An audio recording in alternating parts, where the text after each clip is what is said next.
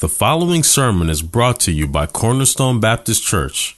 For more information on our teaching and preaching ministry, visit us online at cornerstoneorlando.org.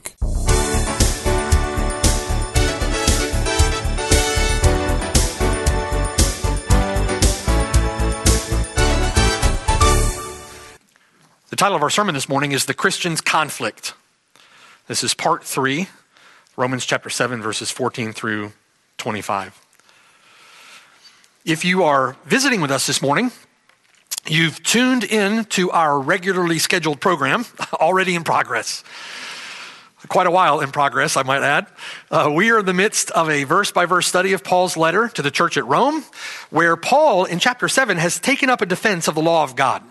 Uh, this is going to be our third and final sermon in a consideration of a small but very important part of Paul's defense. A small segment of text that began in verse 14 and now runs through the end of the chapter in verse 25, the text that was read in your hearing. Now, in that small but absolutely packed segment of text, Paul has illustrated from his own experience as a mature Christian man that the law is not to be blamed. The law is not to be blamed for our sin. The law is not to be blamed for the war that the Christian finds himself embattled over. He's previously explained how the law is used to stir up all manner of evil desire within us, all manner of concupiscence, as we discussed. He's explained how the, the law is used to bring someone under condemnation and death. So, what then is Paul's answer to those who would say that his theology then impugns or discredits, somehow vilifies the character of the law of God. Well, Paul would say that the law is holy and that the commandment is holy and just and good.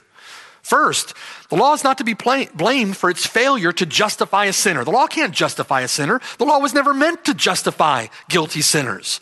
Paul asks the question in Galatians uh, 3:21, does the law then stand opposed to the promises of God? Absolutely not, he says, for if there had been a law which could have given life, then truly righteousness, truly salvation would have then come through the law.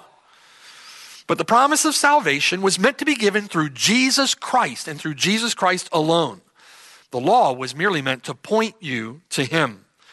So the law is not to be blamed. The law is not to be impugned or discredited or vilified because of its powerlessness to justify a guilty sinner. Secondly, the law is not to be blamed for its failure to sanctify even the seasoned saint. The law can't be blamed for that. The law was never intended to make us holy. The law is powerless to make us holy. Try as he may, the Christian cannot walk according to the law in order to mortify the deeds of the flesh. Romans chapter 8 verse 13, it's by the Spirit that we must put to death the deeds of the body. Galatians chapter 5 verse 16, walk by the Spirit and you shall not fulfill the lusts of the flesh. Romans chapter 8 verse 3, for what the law could not do in that it was weak through the flesh, God did by sending his own son so that we could fulfill the law by walking according to the Spirit.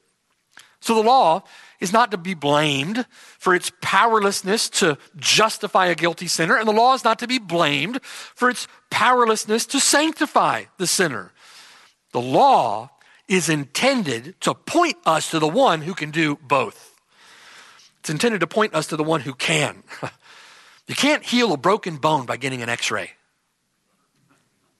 You can't fault the x ray for failing to heal your broken bone. What is Paul doing then? What is Paul doing? Paul has subjected himself to the x ray vision of God's holy law. And he has found, under the x ray vision of God's holy law, Paul has found something lurking there within his flesh that is a remnant of the old man, that old man that has been crucified with Christ. Paul says sin is present with me. I agree with the law with my mind, but I find another, find another principle. There's another, there's another law that lurks within the members of my flesh. Sin or evil is present with me, the one who wills to do good. There is an evil that remains within me, a remaining sin, an indwelling sin, a remaining corruption. Saved by grace, now sinning against grace, right? Justified through faith, now sinning at times as though faithless. A new creation in Jesus Christ, a new creation. I delight in the law of God. Why am I then embattled in this war against my flesh? Oh, wretched man that I am, who will deliver me from this body of death? And then what does Paul do? Right? The x ray of God's holy law does what the x ray was intended to do it drives us to the great physician where we receive the balm, the healing balm of the gospel. I thank God through Jesus Christ our Lord. So, as we walk through the text, then, Romans chapter 7, verses 14 through 25, the law censures our conduct, verses 14 and 15. The law reveals our remaining corruption, verses 16 through 20. It brings us into conflict with remaining sin, verses 21 to 23, and then the law drives us fleeing in confidence to our only hope, verses 24 and 25.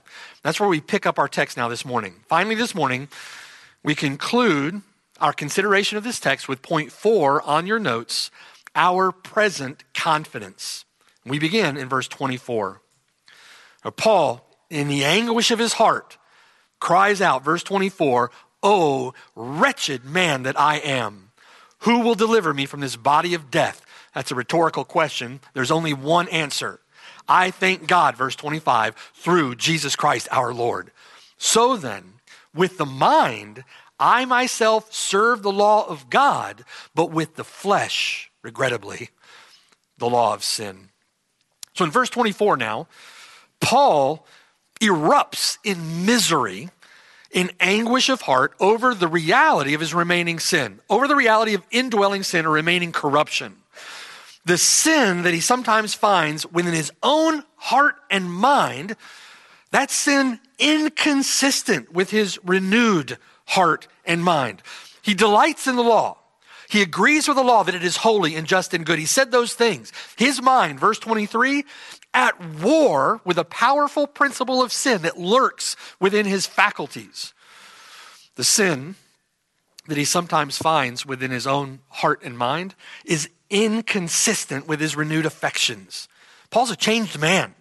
So the sin that he finds within his own flesh, inconsistent with what he now loves, inconsistent with the way that he now thinks. He delights in the law. He loves the Lord. He hates unrighteousness. Godward sorrow accompanies his sin. The sin that he sometimes finds within his own heart and mind is inconsistent now with his renewed will. That which he wills to do, he sometimes doesn't do. That which he wills not to do, that he sometimes finds himself doing. Sin still has the power to bring even his renewed will into subjection. It's amazing, isn't it? Amazing. Paul is confounded by that fact. Paul is in anguish over that fact. Christians are confounded by that fact in anguish over that fact. How often, brother, sister, has that been the anguish of your heart? God, please forgive me. How can I continue to sin against God in these ways? Knowing that we're sinning against grace, knowing that we're sinning against the blood shed by the Lord Jesus Christ against that, for that, for the forgiveness of that sin. And yet we find ourselves doing the very things that we will not to do. Well, what is Paul's response to the reality of remaining corruption, to the reality of ongoing sin in his life? What is Paul's response to the conflict that too often grips his own heart, to the inconsistencies exposed by the law that even now he finds lurking within his heart and mind? Well, Paul's response is misery. It's misery. What else would be the appropriate response of a genuine Christian who hates sin, who loves the Lord? What is the response of a repentant Christian toward his sin, toward her sin? It's anguish of heart, it's misery. The only response to sin that is consistent with a renewed heart and mind, renewed by Christ, The inevitable response of a Christian to what Paul describes, verses 14 through 23 here, is a sense of wretchedness, a response of anguish. Oh, wretched man that I am. It's that response, brothers and sisters, that drives us fleeing to Christ. Isn't it that response that provokes within you a longing for heaven? That provokes within us a hope, a joy, a glory in what we've been given in Jesus Christ, a desire to be free forever from sin. What else is it to provoke within us, right? Paul responds with a sense of wretchedness, a response of anguish. Listen, it, it, it could only be the absence of discernment, the absence of understanding, the absence of a, a properly functioning conscience, the absence of any understanding, the absence of the Spirit of God that could explain the absence of any anguish or misery over our own sin. In other words, someone who's floating through their so called professing Christian life with no understanding, with no conviction over their own sin, is someone who should fear whether they're a Christian to begin with. The Laodiceans in Revelation 3, we're studying that on Sunday nights. In that text, the Laodiceans in Revelation 3 did not know. They didn't know that they were wretched, miserable, poor, blind, and naked. They didn't know. Why? Because they thought they were rich. they thought they were wealthy. They said to themselves, We have need of nothing. They didn't see their need. They didn't see their condition. They were blind. So, what does the Lord do? The Lord instructs them to anoint their eyes with eye salve that they may see. They're blinded, spiritually blinded. What would be their response, those Laodiceans? What would be their response to sin if, in fact, the Lord were to grant them repentance? What would it be? Anguish, misery, sorrow, Godward sorrow over sin, repentance. Romans 7 and Revelation 3 are the only two places in the New Testament where that Greek adjective translated wretched there, those are the only places where that word is used. The noun form of the word is used to refer to misery or miseries. The verb form of the, the word is used to refer to affliction or to anguish. You see the, the word? James chapter 4, verse 9. James says lament, same word in verb form. Literally, James says, feel wretched. Feel your wretchedness. Lament and mourn and weep. Let your laughter be turned to mourning and your joy to gloom. Humble yourselves in the sight of the Lord because we should walk around as despairing, discouraged, disgruntled Christians. No, humble yourselves in the sight of the Lord acknowledge your wretchedness, acknowledge your sin, see your sinfulness for the exceeding sinfulness that it is, and He will what? He will lift you up. he will lift you up. It's Paul's lament. Think with me now. It's Paul's lament that provokes the rhetorical question in verse 24 Who will deliver me from this body of death? Do you see what it does? You see what that sense of anguish over sin does. You see what that, that sense of wretchedness, that sense of misery does to the one who has a renewed heart and a renewed mind. What does it do? It sends them fleeing for deliverance, fleeing for salvation, fleeing for grace, fleeing for mercy. I need help.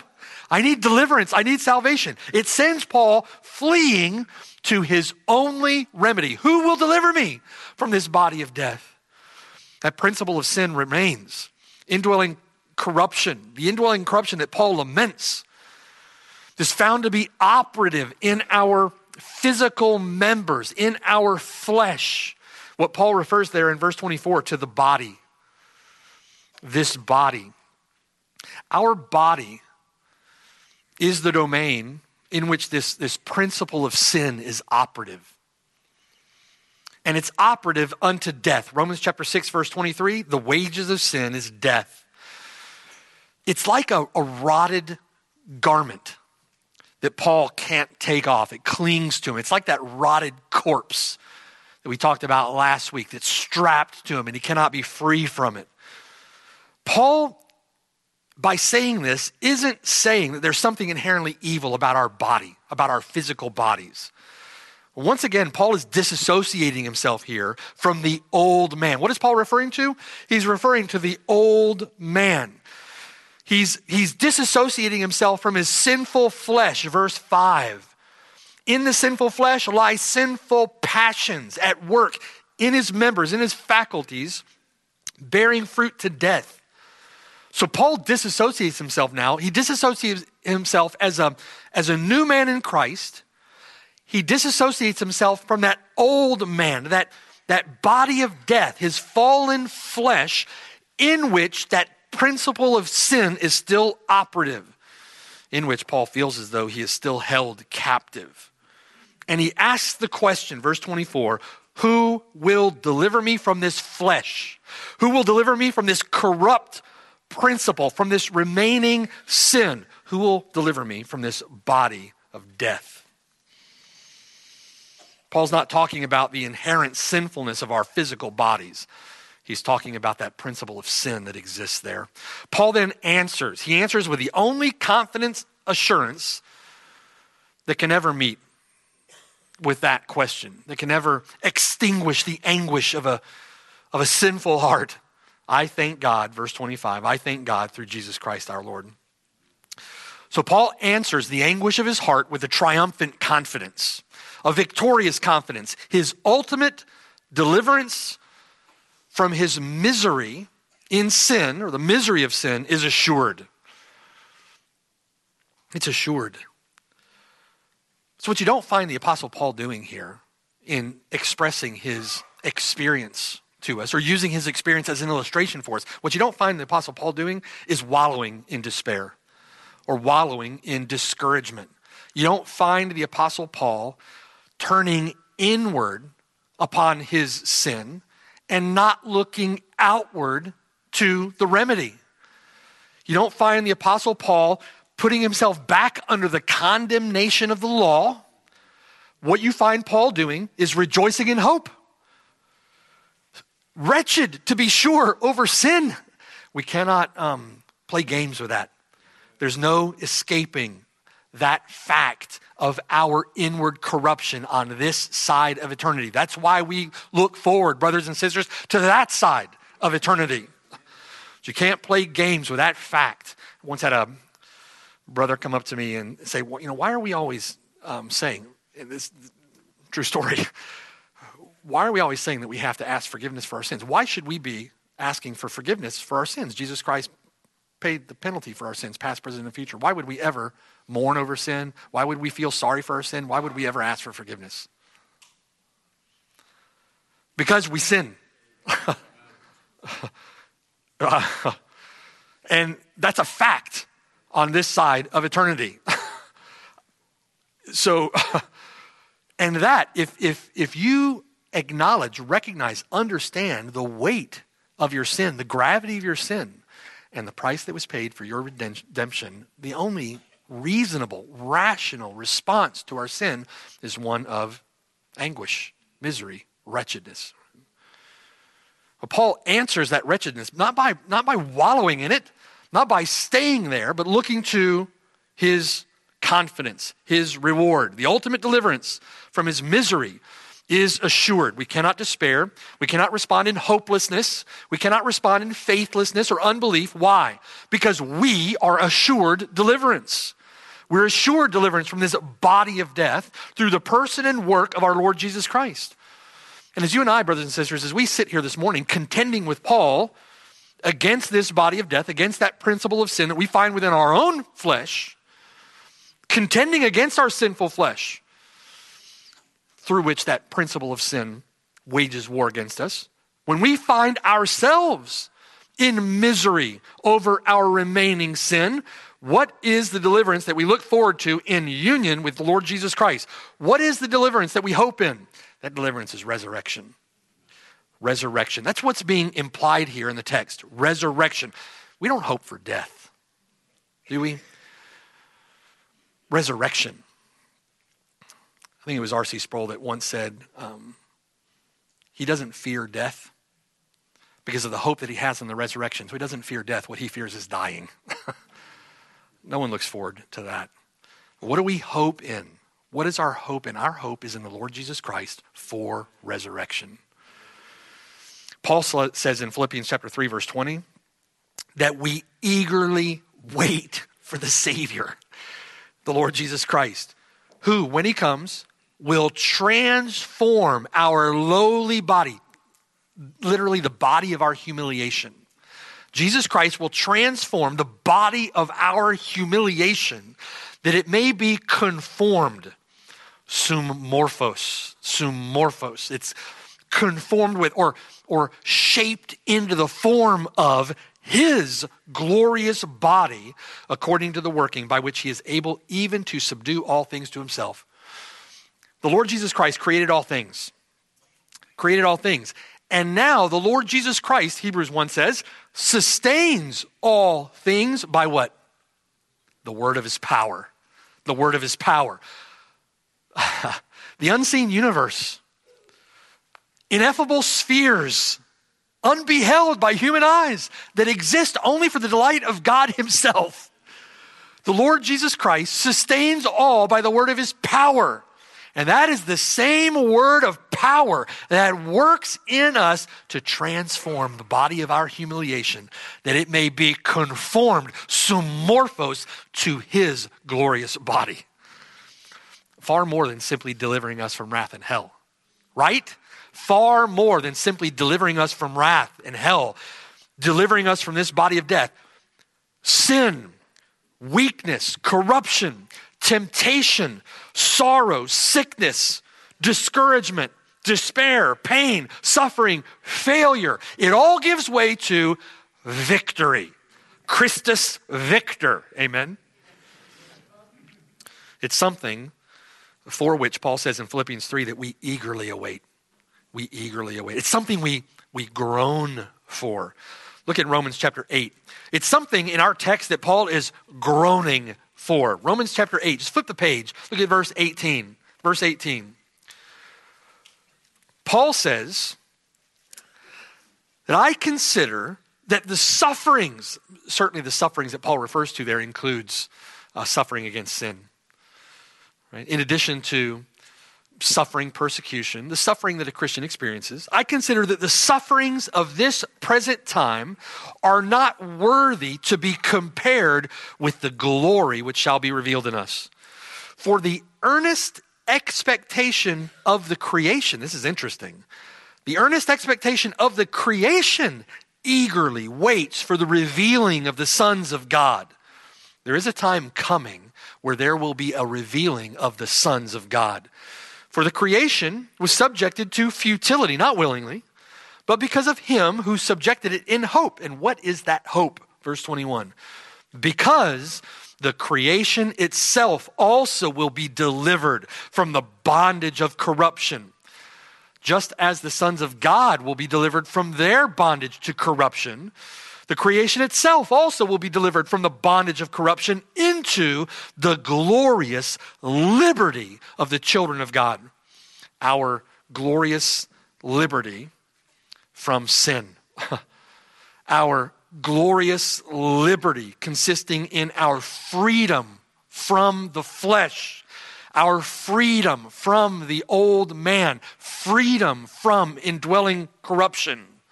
Verse 22 for we know that the whole creation groans. The word means anguishes, it laments, it, it, it's feeling wretched, as it were. The whole creation groans and labors with birth pangs together until now. Not only that, but we also, who have the first fruits of the Spirit, the Spirit is our guarantee, even we ourselves groan within ourselves, eagerly waiting for the adoption, the redemption of our body. I thought we were already redeemed. Already and not yet. There's an already aspect of our redemption and a not yet that is soon coming and we ourselves groan. The word is stenazo. It's, um, It's a word that refers to anguish of heart, it refers to misery. Those who must wait for that deliverance that is yet to come groan, waiting for it. Acts 7, the word is used of the Israelites groaning under hard bondage in Egypt. You know, Pharaoh took away the straw, maintained their quota of bricks, and the Israelites stenadzo. They groaned under the burden of that hard bondage. The Christian groans under the burden of his sin. Verse 24 For we were saved in this hope, but hope that is seen is not hope. We haven't seen it yet, right? Hope is faith for the future. That's what hope is. Hope is faith in what is coming. Hope that is seen, that is realized, that we have, that's not hope. We have it. For why does one still hope for what he sees? But if we hope for what we do not see, we eagerly wait for it. It's a promise of God. It is sure. It is assured. We have a confident hope. We eagerly wait for it with perseverance. In 2 Corinthians chapter 5, Paul describes believers as those who stenadzo, they groan in this present tent. A tent is a temporary dwelling place.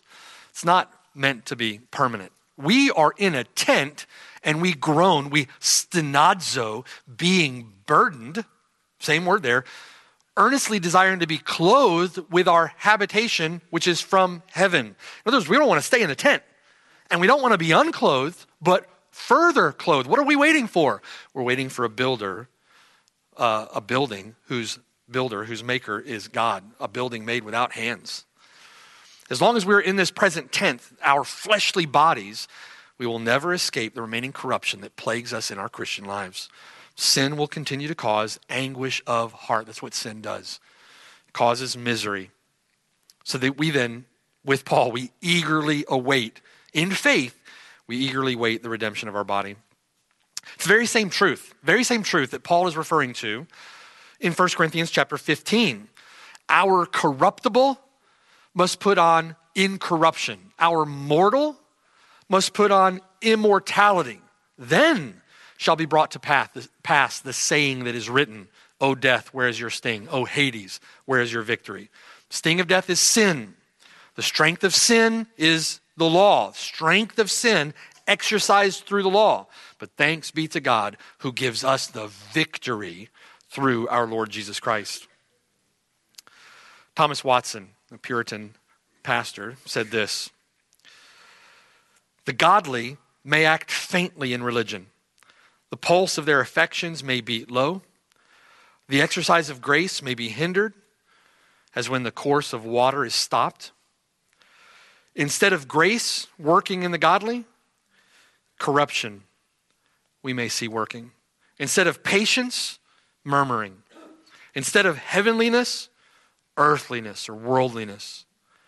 Thus, lively and vigorous may corruption be in the regenerate, and they may fall into enormous sins. Our confessions characterizes them as grievous sins by which we, we grieve the Holy Spirit. But though their grace may be drawn low, it is not drawn dry. Though grace may be abated, it is not abolished. Grace may suffer an eclipse, not a dissolution. A believer may fall from some degrees of grace, but not from the state of grace itself. Praise God. Who will deliver me? It's not the, the cry of, um, of wishful thinking. Oh, I hope and pray that he will. I'm not sure that he will. no, no, no, no, no. It is the cry of an assured, confident hope. A hope that has been authored or cultivated within our hearts, so to speak, by the Spirit of God Himself, who is our guarantee of that hope. Our confession says it this way Though they may, through the temptation of Satan and of the world, the prevalency of corruption remaining in them, and the neglect of the means of their preservation, although this may lead to, the, to their fall into grievous sins, that was what we spoke of in our call to repentance this morning, right? The neglect of our salvation and though through that we may fall into grievous sins and for a time continue therein, whereby we incur God's displeasure and grieve his Holy Spirit, come to have our graces and our comforts impaired, have our hearts hardened and our consciences wounded, hurt, and scandalize others even, bring temporal judgment upon ourselves, yet they shall renew their repentance and be preserved through faith in Jesus Christ to the end. That's a promise of Scripture, a promise of God's Word. He cannot lie and will not deny himself. Romans chapter 7, verse 24. O wretched man that I am, who will deliver me from this body of death? Take it to the bank.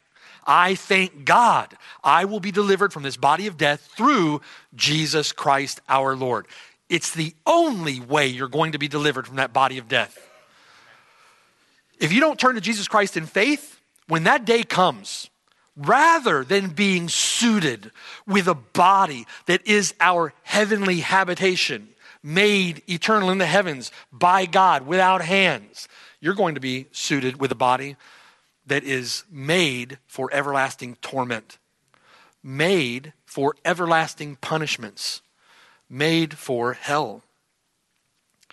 You're not going to be delivered from this body of death. You're going to be delivered over to a body that endures death for all eternity. A body that will never escape the torments of an everlasting death. For the believer, delivered from this body to a body that is gloriously transformed, a body gloriously conformed to the body of his victory, to the body of his triumphant resurrection. Beloved, we are the children of God. It has not yet been revealed what we shall be, but we know that when he is revealed, we shall be like him, for we shall see him as he is. So then, Paul concedes, verse 25, Paul concedes in this life, with the mind, then, I myself serve the law of God, but with the flesh, the law of sin. Paul concludes with a summary of that conflict that marks the life of every believer. It's the reality of our Christian lives. That statement summarizes the life of not just a Christian, but a mature Christian, every Christian. There's no one perfect.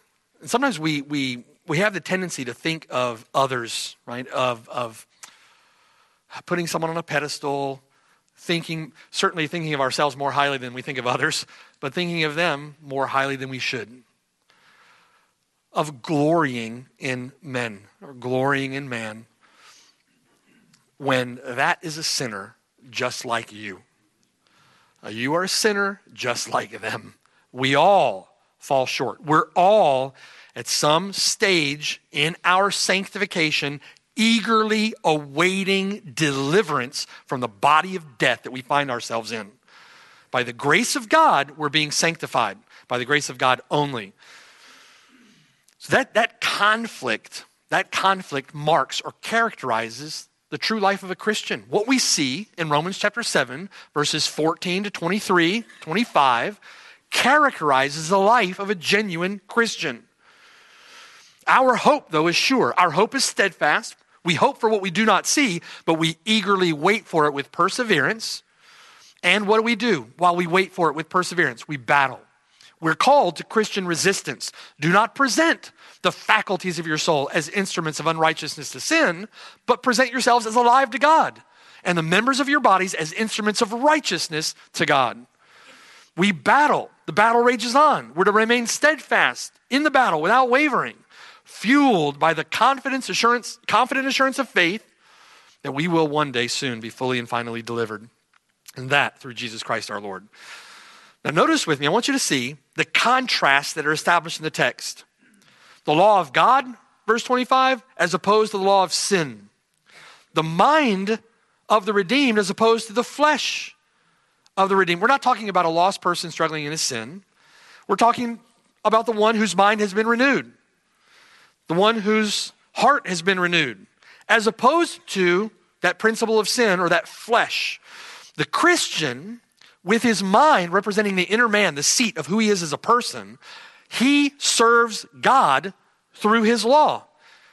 He understands the law, he delights in the law, and he serves God by obeying God's law. He presents or submits his members as instruments of righteousness to God.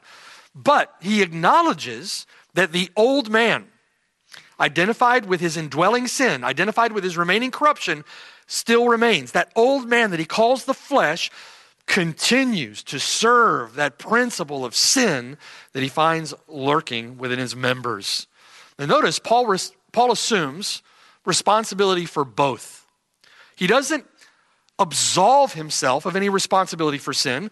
He does not merely say, notice, does not merely say that with his mind he serves the law of God and with his flesh he serves the law of sin, somehow to excuse himself that he is not his flesh. But rather, Paul says that with the mind, I myself serve the law of God, implying that with the flesh, I myself serve the law of sin.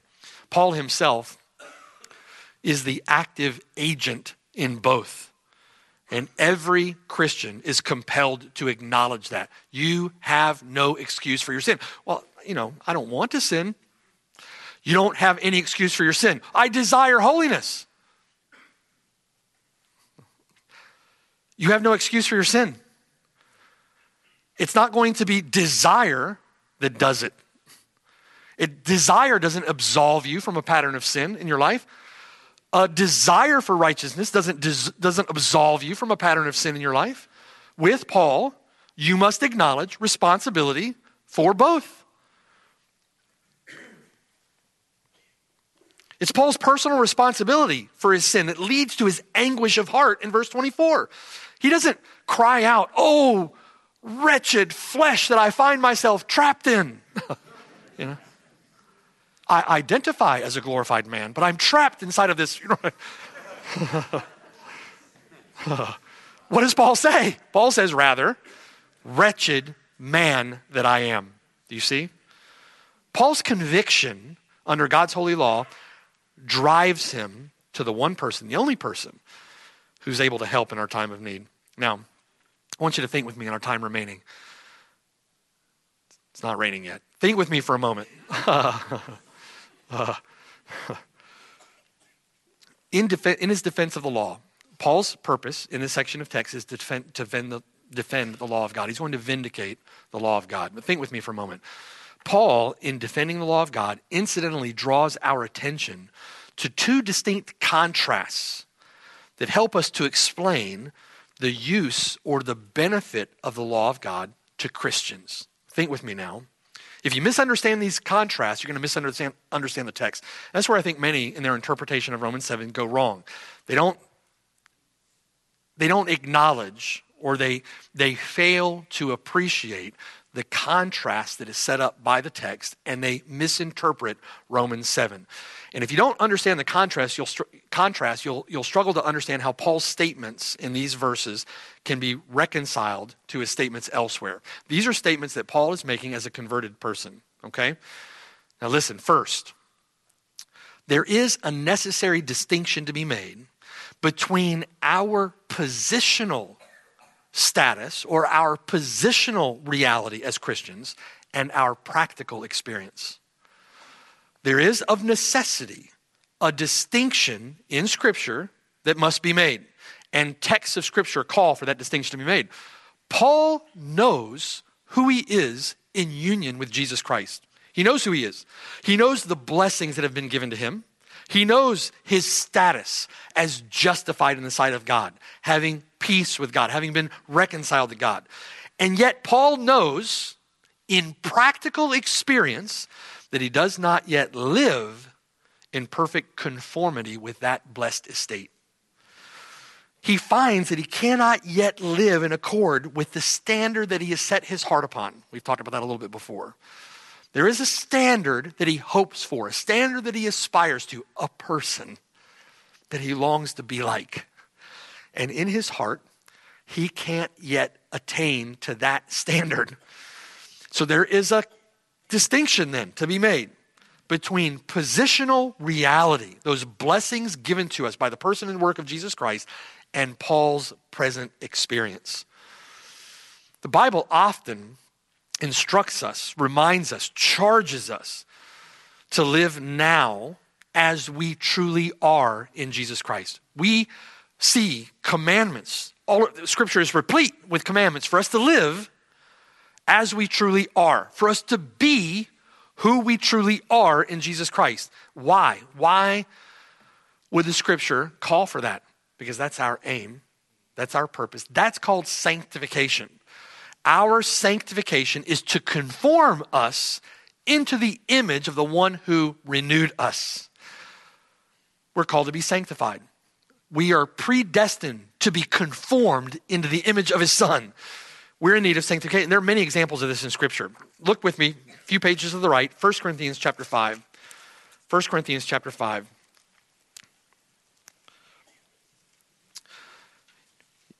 You do need to listen fast because we are, uh, we're, we're uh, we do have a baptism service we want to get to. So 1 Corinthians chapter 5, look at verse 6. Paul, Paul in verse 6 con- is confronting the Corinthians in their sinful boasting.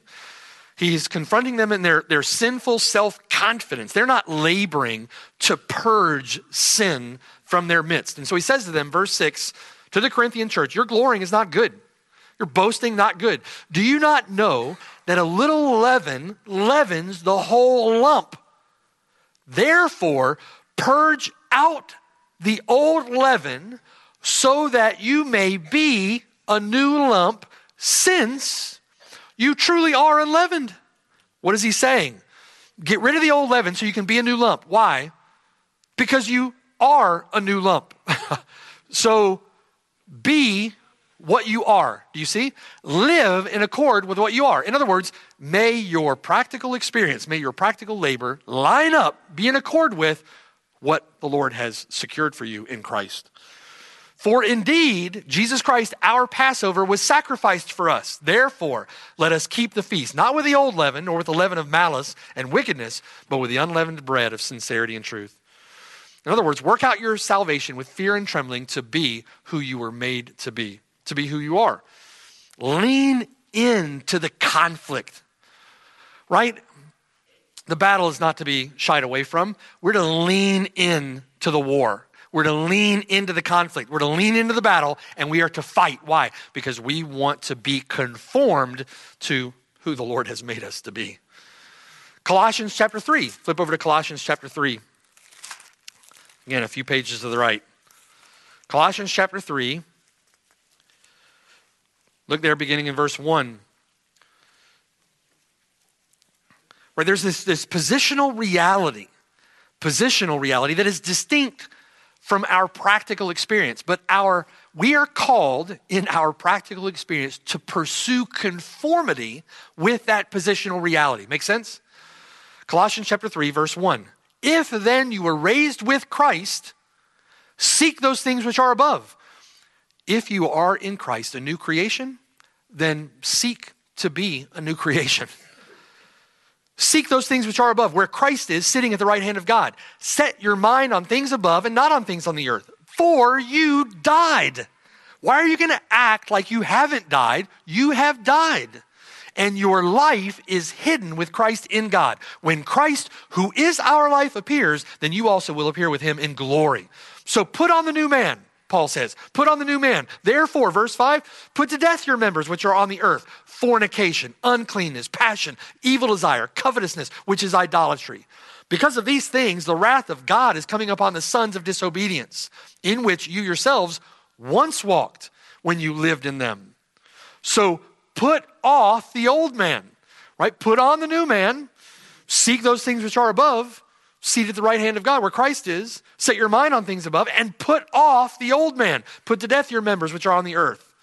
But now, verse 8, you yourselves are to put off all these. Put off that old man anger, wrath, malice, blasphemy, filthy language out of your mouth. Do not lie to one another, since you already have put off the old man with his deeds and have put on the new man who is renewed in knowledge according to the image of him who created him having put off, since you have put off, or since you have put on, those are aorists for you folks studying the language. Past tense.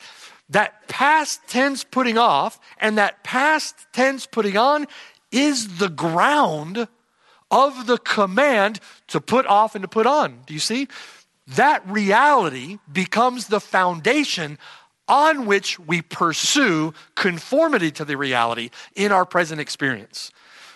The, the, the, Bible is replete with that. Romans chapter 6. Romans chapter 6, verse 2 How shall we who have died to sin live any longer in it? In other words, you've died to sin, so stop living in it now.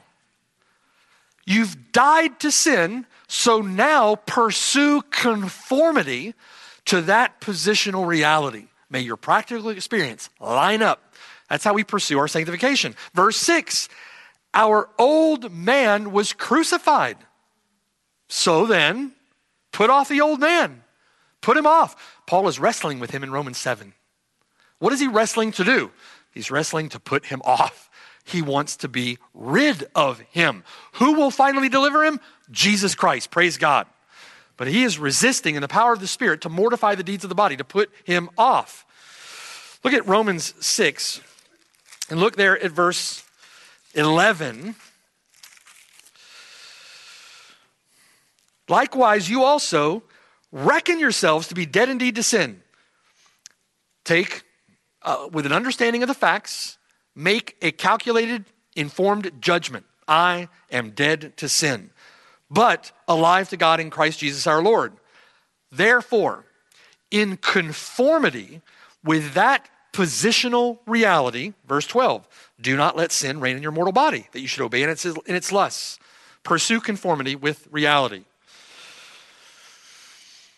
4, verse 14, sin shall not have dominion over you. Positional truth, positional reality, a positional promise. Those statements of Paul, then, what does this mean? Those statements of Paul in Romans chapter 7 are not inconsistent with Paul's experience. They're not inconsistent with Paul's experience in Romans chapter 7, verses 14 through 25. They're not inconsistent with Paul's previous comments and his comments elsewhere. In fact, it's these statements that should motivate us and encourage us to fight, to battle. I, in, in, in pursuing God's will, God's will for you is your sanctification. That's God's will for us. You want to know what God's will is? God's will, God's will is our sanctification. We need to pursue our sanctification. Why? Because it brings us into conformity with the one who sanctifies us.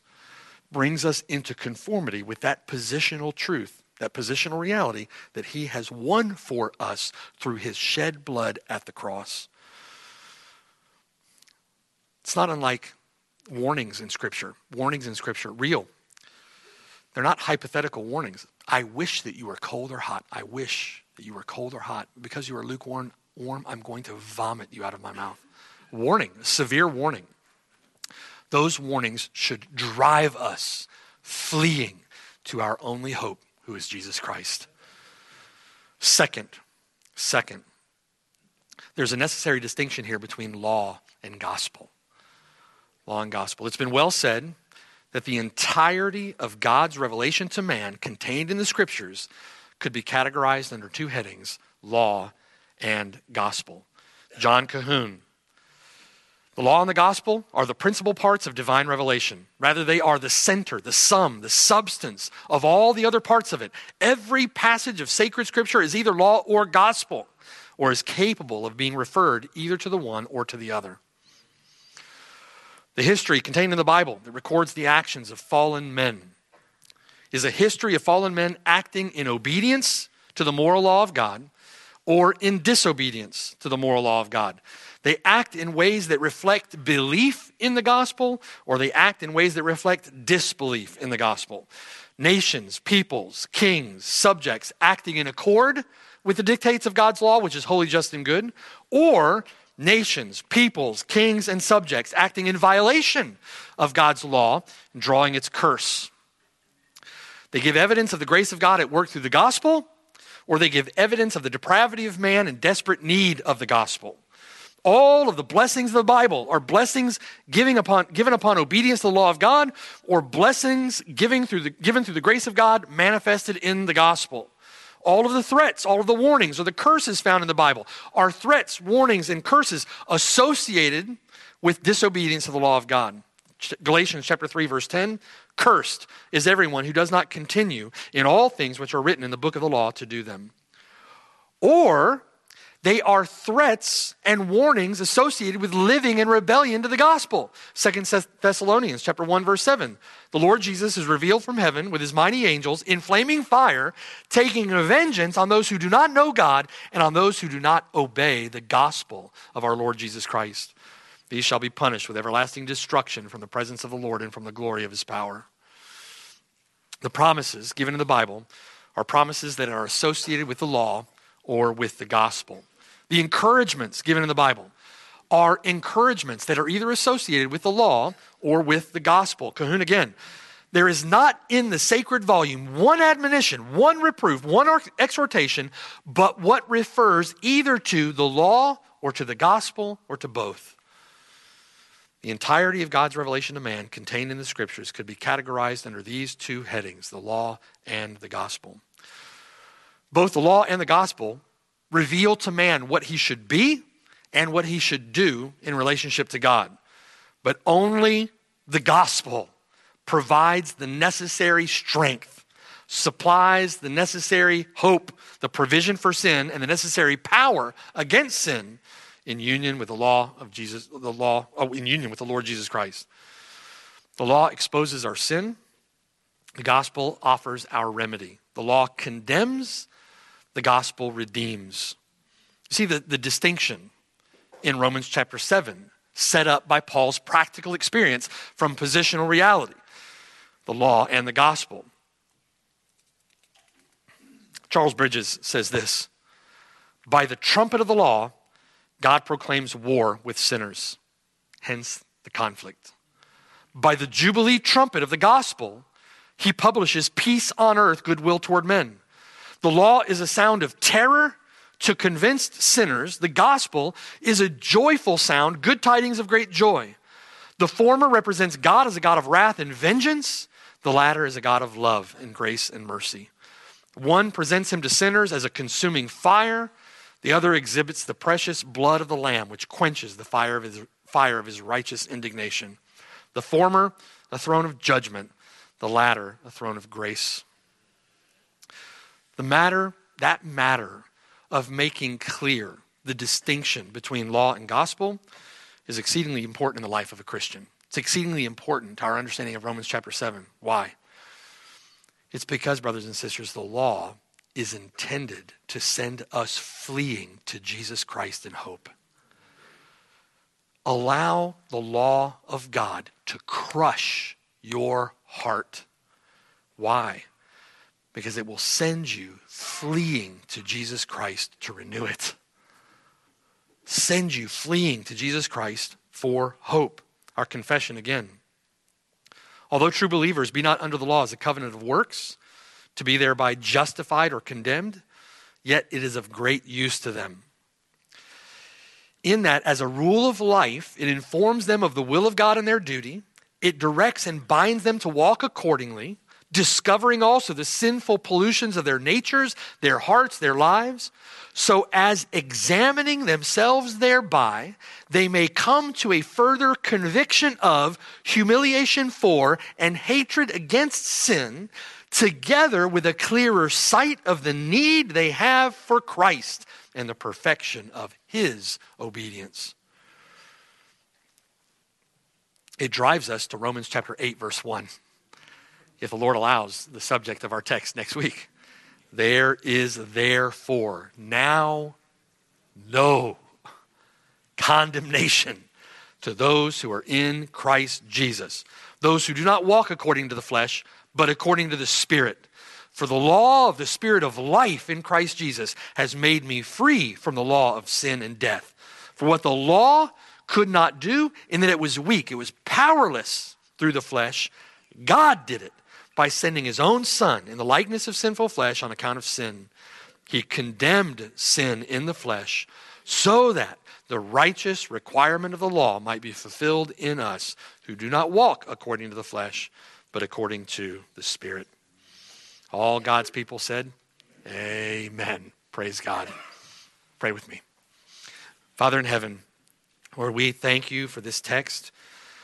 We thank you for uh, your infinite wisdom in authoring through the Apostle Paul by your Spirit this experience of Paul in his life as a Christian man so that we can come to understand our relationship to your law, our relationship to indwelling sin, and that with that anguish of heart that we share with the apostle, we might flee to our only hope, our only remedy, which is the person and work of our Lord Jesus Christ, your only begotten Son, who gave himself a sacrifice for sin that we might be redeemed.